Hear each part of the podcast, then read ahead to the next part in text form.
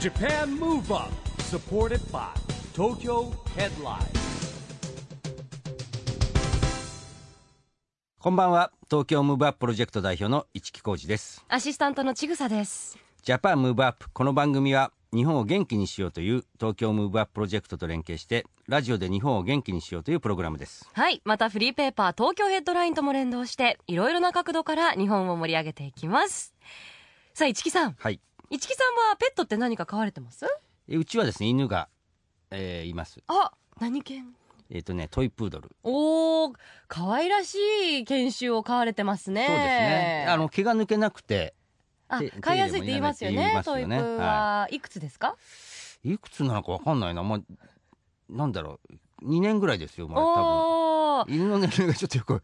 最近わからなくなっちゃったんですけどもじゃあ飼われて2年くらい。二年ぐらいあ、じゃあうですちねと近いですね。うちは、ロングコートチワワ、え1歳半。 1歳半ね去年から始めたばかりですから。あの家にいる時は朝ごはんあげるのは僕あの役目なんで担当が決まってるんですね そうね勝手にされてるんですよ、うんだからまあた確かにでもね朝ごはんあげる係だから寄ってきますよね帰ったらね 好かれてると疲れてるい風いでですすねね、今夜はですね、はいスポーツ界随一の愛犬家のご登場です、はい元阪神タイガースの下柳剛さんですえー、島柳さんはですね、はいまあ、1990年に福岡大英ホークスにドラフト4位で入団されてですね、うんまあ、その後日本ハム阪神なんかね移られて活躍いたしまして、はいえーなんと2005年にはですね史上最年長37歳でね、はい最多勝のタイトルを獲得して、うんえーあの今紹介で愛犬家なんですよ。ええそうなんですよね、あの夢の課外授業なんかもね一緒に行ってる、えー島柳さんも仲間でですね、はいえー毎年島柳さん長崎出身なんで、ええ長崎でやっていただいてるんですけども、うんうんはい、そんなね、えー優しい一面も持ったね、えー非常に体も大きくてええたくましくてですね心も優しいあそんな島柳さんの今日は登場ですーね。楽しみですねちょっと愛犬家3は名い揃ってますし、はいお話も弾みそうですね、はい楽しみですこの後は下柳剛さんのご登場ですジャパンムーブアップサポーテッドバイ東京ヘッドラインこの番組は東京ヘッドラインの提供でお送りします Japan Move Up それでは今夜のゲスト下柳剛さんですようこそいらっしゃいましたこんばんは。こんばんはよろしくお願よいしろましす。くお願いしますよろしくお願いしますあのーさっきもお話ししたんですけど、まあ、島柳さんあの長崎県出身なんですよ。はいで夢の課外授業僕らずっと一緒にやらせていただいてて、えー長崎出身なんですけども長崎でね下柳カップっていうんですかあの、はい子供たちの大会とかもやってるんですよ。へーソフトソフトボールで。ソフトボールソフトボールではいうんもへう7年やってるんですかね。おー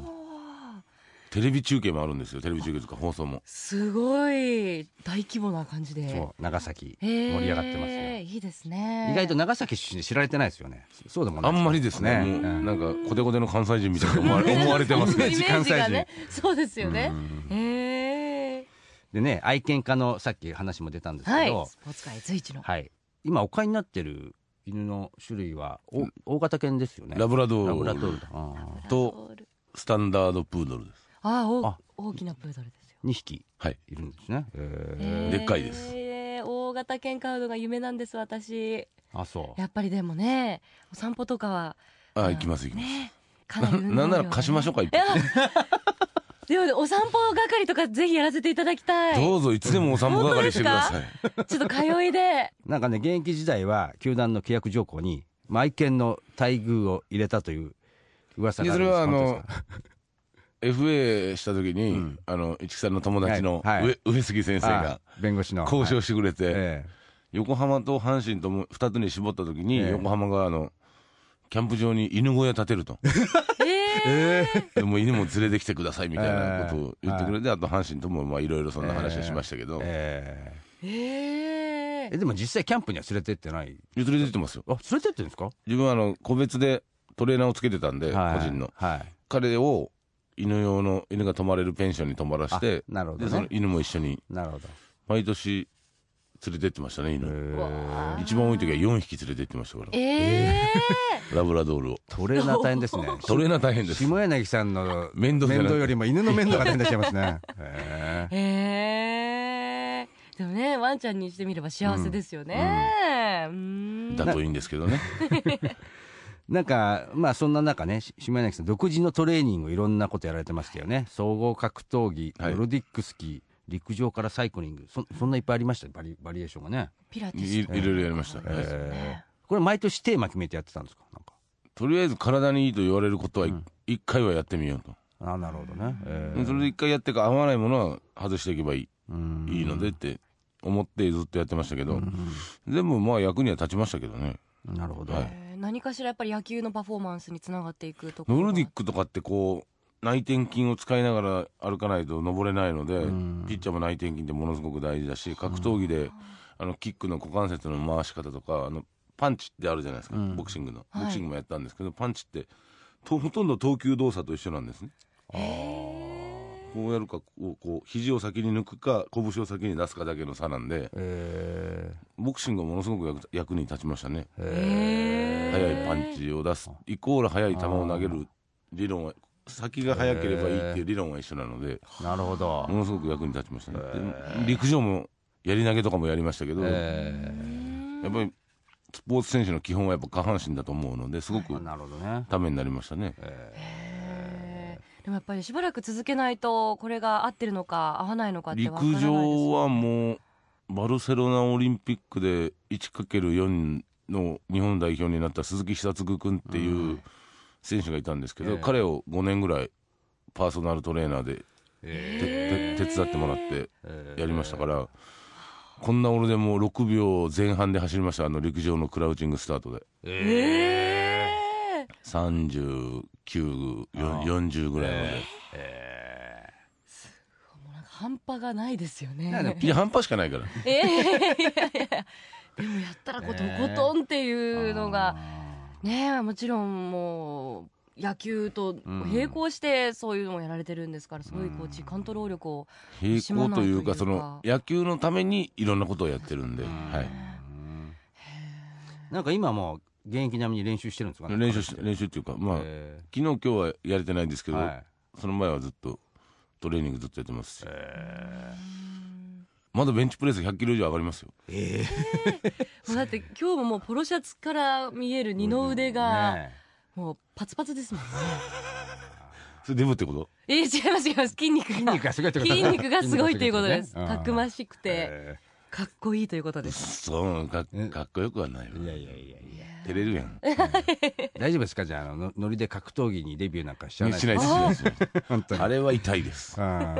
何回も桜庭とスパーリングとかやってますけど、ーあれは痛いでー すなるほどねあーでまあ話はですねちょっと現役時代のね話をちょっと聞いてみようと思うんですけども、せっかくですから伺いましょうあの対戦しててなんかこう印象に残ってるバッターって誰いますやっぱりセ・リーグに来てからですよね、もうこう楽しいというか楽しめるというか、まあそれって言ったら現役の時の福留とかあのあー中日にいた時の福留とか、え前田ー広島、ね、広島の前田とか、尾形とかやっぱ、楽しいというかどうやってアウトにしようかなっていうのを考えるのは良かったですね、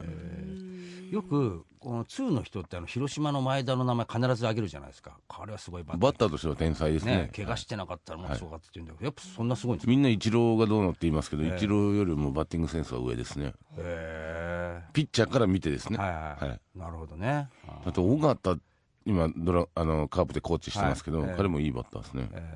彼は3割30本30盗塁とかね、してましたもんね尾形ってでもあの1番バッターで自分が投げる時よく入ってたんですけど、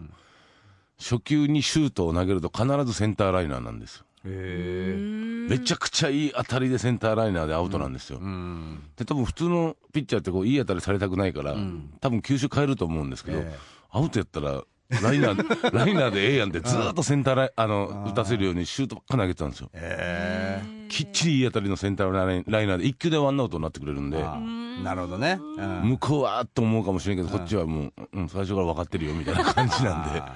バッター的にはね、まあ、いい当たりだったらまあいっかみたい な感じなんですかねでも俺らはもうアウトさえもらえればどんないい当たりでもいいんで、あーはい、なるほどね。えーまあ阪神時代にこうなんか一番阪神ってこう結構俺やっぱ人気もあるんですけどファン結構盛り上がるんだけど、はい結構いいろんなやつで大変らしいじゃないですか。ヤジも大変ですけど、あの、沖縄で一時キャンプ張って、二次キャンプを高知でやるじゃないですか。で、そこ、ホテル泊まるんですけど、そこの1階に大浴場があって、うんあのサウナとかもあるんですけど、えそのサウナに色紙持ってこられた時はさすがに怒りまし たねサウナの中まで入ってますサウナの中まですごいですねそれ一番行った頃はまだこう時間帯の指定とかなかったんですけど、うん最初裸ですっぱだかでサウナに入ってるのに色紙持ってきてサインくれっていうから んなアホなみたいな話ですよ一応色紙とペンは持ってく持るってきます持もっんてきます持ってきます色紙が持ってきてペンなかったらもっと笑っちゃいますけどね、え自分のペン使うわけにはいかないですからねすい ますいませんえね本当に、ギリギリ大丈夫 でしょう。はええでね、い。えで今年の阪神はどうですかそれで厳しいとは思いますけど、面白いシーズンにはしてくれてますね、なかなか逆転が多いっていうのがね、チームとして魅力的ですよねやっぱり、ファンファンも、まあ、点差で負けててもああまだうちのチームは分からんぞっていう、その期待を持たせてくれるんでものすごくいいんじゃないかなと思いますけどね、まあ阪神が元気だとね大阪も元気になりますからねねでも巨人阪神競ってるっていうのは野球界が一番盛り上がるんじゃないのかなと思うんですけどそうねいうことですよはい、え。ねえ。まあでもあと今年は広島もねなんか元気ですしねカーうプんねカープ女子流行ってますしねカープ女子カープ女子よく聞きますカよねープ女子なんて昔じゃ考えられないですねねもうねカーブなんて鯉のぼりの季節に終わりって昔から言ってたんですよね 5月までって言ってたんですけどね、えーでもね、どんどんね、いろんなチームがね、はいこう、ファンも増えて、盛り上がるといいですよね、球界え全ー体、ね球場でやっぱり巨人とかも昔なかったようなイベントみたいなのをし,、てますから、まあやっぱ努力は大切だと思いますね、うんあの島柳さんがですね、えー本を発売されましてですねはいはいタイトルは、ボディブレイン、はいどん底から這い上がるためのルール。法則と書いてルール。という ことで。そんな大層なことじゃないんですけ どねえいやいやいいやいや、でやも好こちら評で今売れてるらしいですねよえ改めて、どんな内容かご説明いただけますか、あのいろいろなメンタル的なことをうん書いてることなので、はい自分があの日本ハムをほとんどクビにほとんどクビだったんですようんほとんどクビだったんですけど、そこから阪神に行って最多勝を取ったんですけど、その時のいろんな工夫を書いてますね。はい。これあの、ピンチの場面をすり抜けるうんメンタルスイッチの入れ方。うんあとこうゾーン体験ってよくね最近聞きますけど、それに関しても触れてらっしゃいますよね。あの、実際ゾーンって入ると、こう、投げてるじゃないですか。あそこどうやってアウト取ったかなとかって思う時があるんですね。えーよく覚覚ええててなない。い、あんまり覚えてない時があったりする。えでよくこう考えて思い出して、ああ、そうか、みたいな。なんか写真にもあるんですけど座禅はやってましたね、はいずっと。ね朝起きてからと、帰ってきてからとって2回やってましたね、現役の時は。それもやっぱりこうメンタルトレーニングの一つ。ですね。うーん。朝起きてざわざわした気持ちのまんまこう朝ってせわしいじゃないですか、でその気持ちのまんま家を出るんじゃなくて一、回座って心を落ち着けてから全て始めるっていうので、なるほどあーなんかこのなんて言うんでしょう気気合っていうとか気の問題ですかねなんか打者との間合いがなんかねそういう微妙な分かってきたっていう微妙な距離感というかバッターとの、それをなんかこう感じれるようになりましたし相手もよく見れるようになりましたし、相手の目線とかもこう見てうんいろんなものを感じれるというか、思ってましたけどね。えーなるほどね皆さん野球をこう甘いコースってこういう買って見るじゃないですか、ええ配球表ってあの、はラジオでは表現しづらいんですけど、平面で見るじゃないですうか、んでも野球って 3D なんですようんこれにこの分がストライクゾーンでこううんバッターの打てる部分があ出てのねくるこうはい縦横幅全部ありますもんねあるのでこ立の体でこれをいかに使うかっていうことをうん考えないと、ピッチャーとしてはなるほどなかなか大成しないんじゃないのかなっていうの が、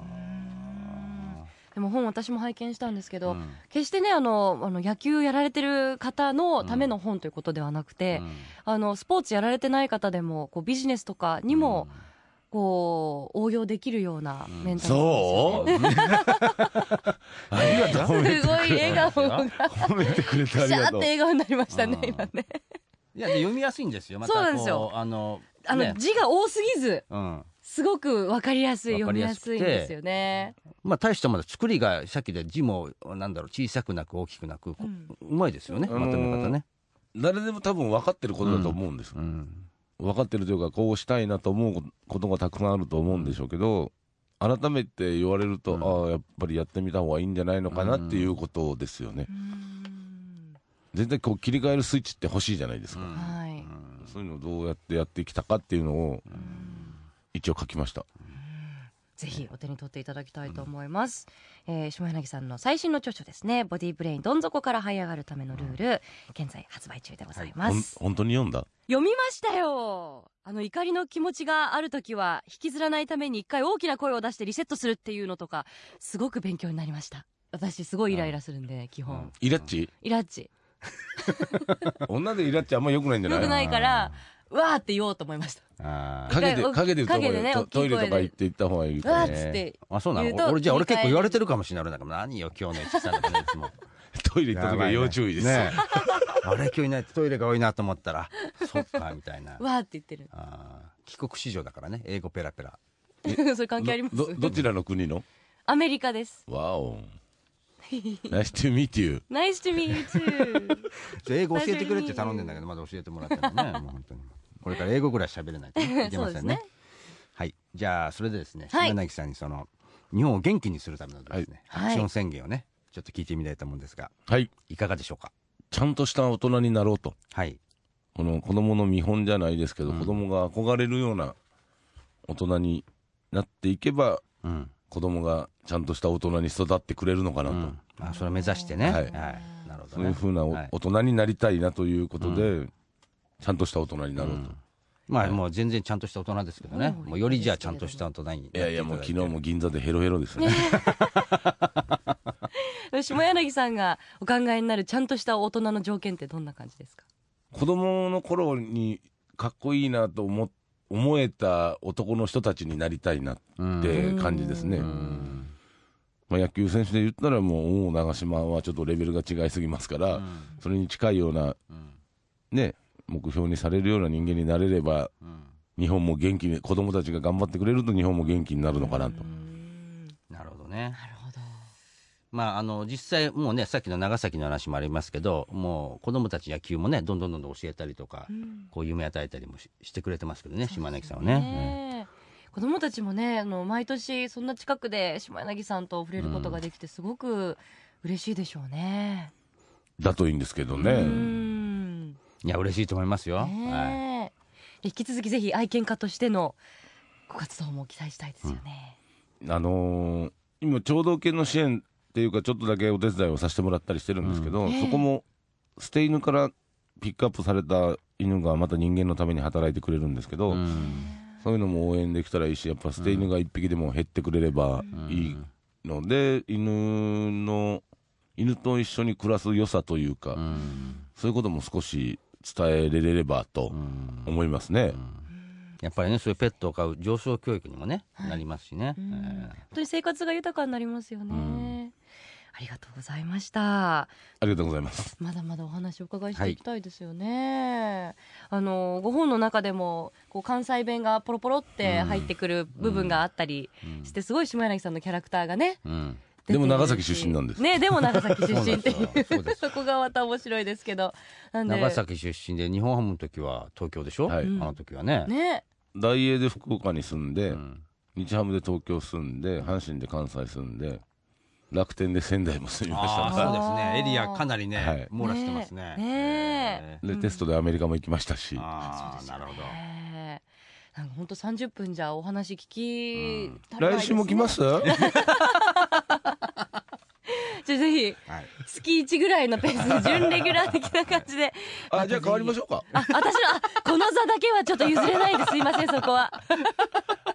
はっきりノーと言わせていただきますよくね冗談で言うんですよ改変期になるとあのここが変わるんじゃないかって私ねのね、ポジションが変わるっていつも脅されてるんですけど、そういうあの圧力かけますからすごい圧ね力かかって、ギリギリ今、なんとか1年持たせたところなんですけどね、引きあ続一年き経っ。たからやばいなそれちょっとやばいですね。だからボディブレイン読んで、メンタル鍛えて頑張りたいと思います。はい。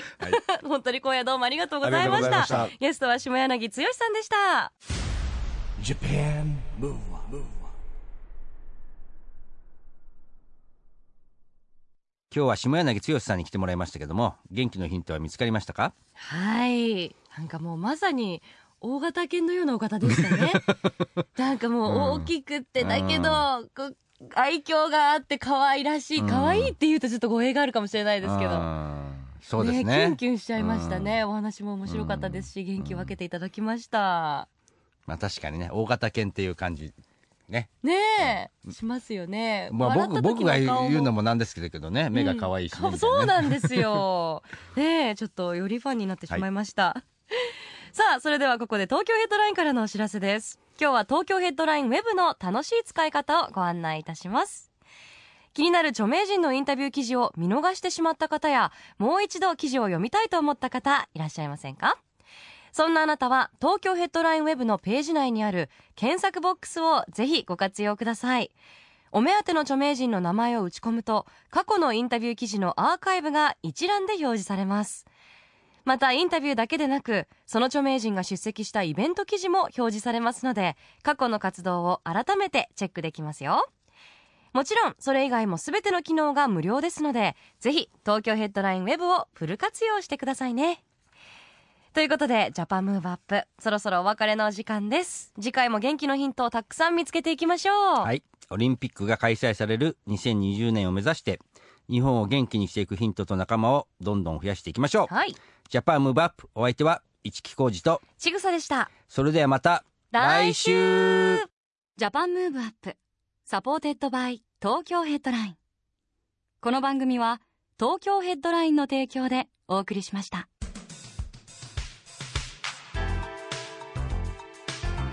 Japan Move Up